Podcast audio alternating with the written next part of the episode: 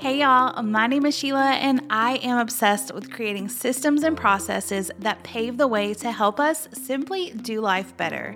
I am a homeschool mama of three who took my passion for creating a unique educational experience for my kids and turned it into a thriving homeschool community full of other homeschool mamas who want to do the same. You will not find cookie cutter homeschool ideas around here.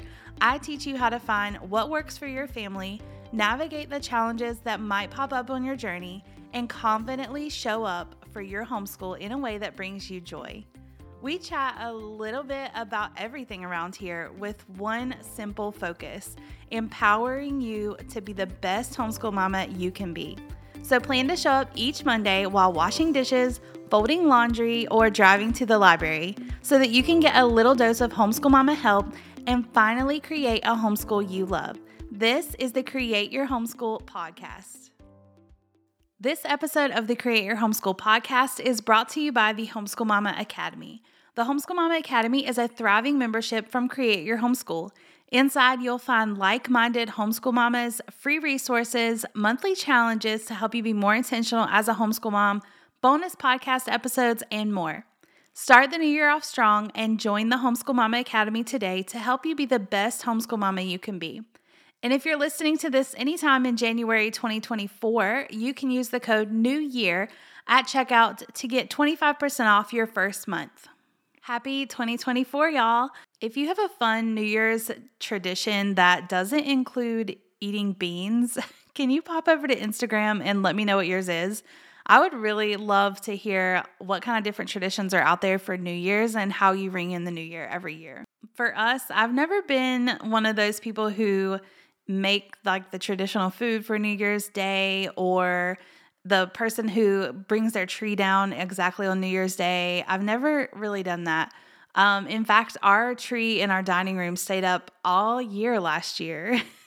and let me tell you, it was a dream not having to put that thing up this year when we started decorating for Christmas again. So, one thing that I am not going to do today is I'm not taking the trees down. Maybe tomorrow. But there's also three other things that I'm not doing today or the rest of the year. And I think you should join me in cutting these things from your to do list as well. So that's what we're going to chat about in today's episode. Okay, so the first thing that I'm not doing this year is I'm not playing the comparison game. We've all played it, not just with homeschooling, but with other areas of our lives as well. Am I good enough? How do I look like her? Will this be as successful as theirs?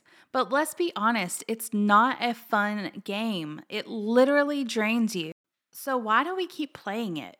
It's time to ditch the scorecard, mama. Your homeschool journey is uniquely yours, and the success or the appearance of success of other families' journeys does not make yours any less important or any less amazing. So in 2024, we're going to embrace our homeschool's identity, celebrate the wins that we have, big or small, and remember that the grass is always greener where you water it. The second thing that I am not doing this year is the I need more curriculum dance.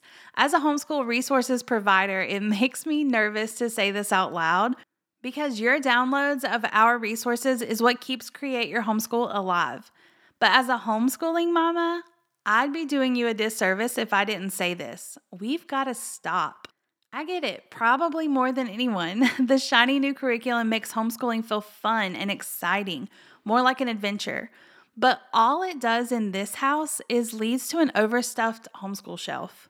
I'm not saying that you should never buy another resource again or only buy something at the beginning of the year and stick to it for the whole year no matter what.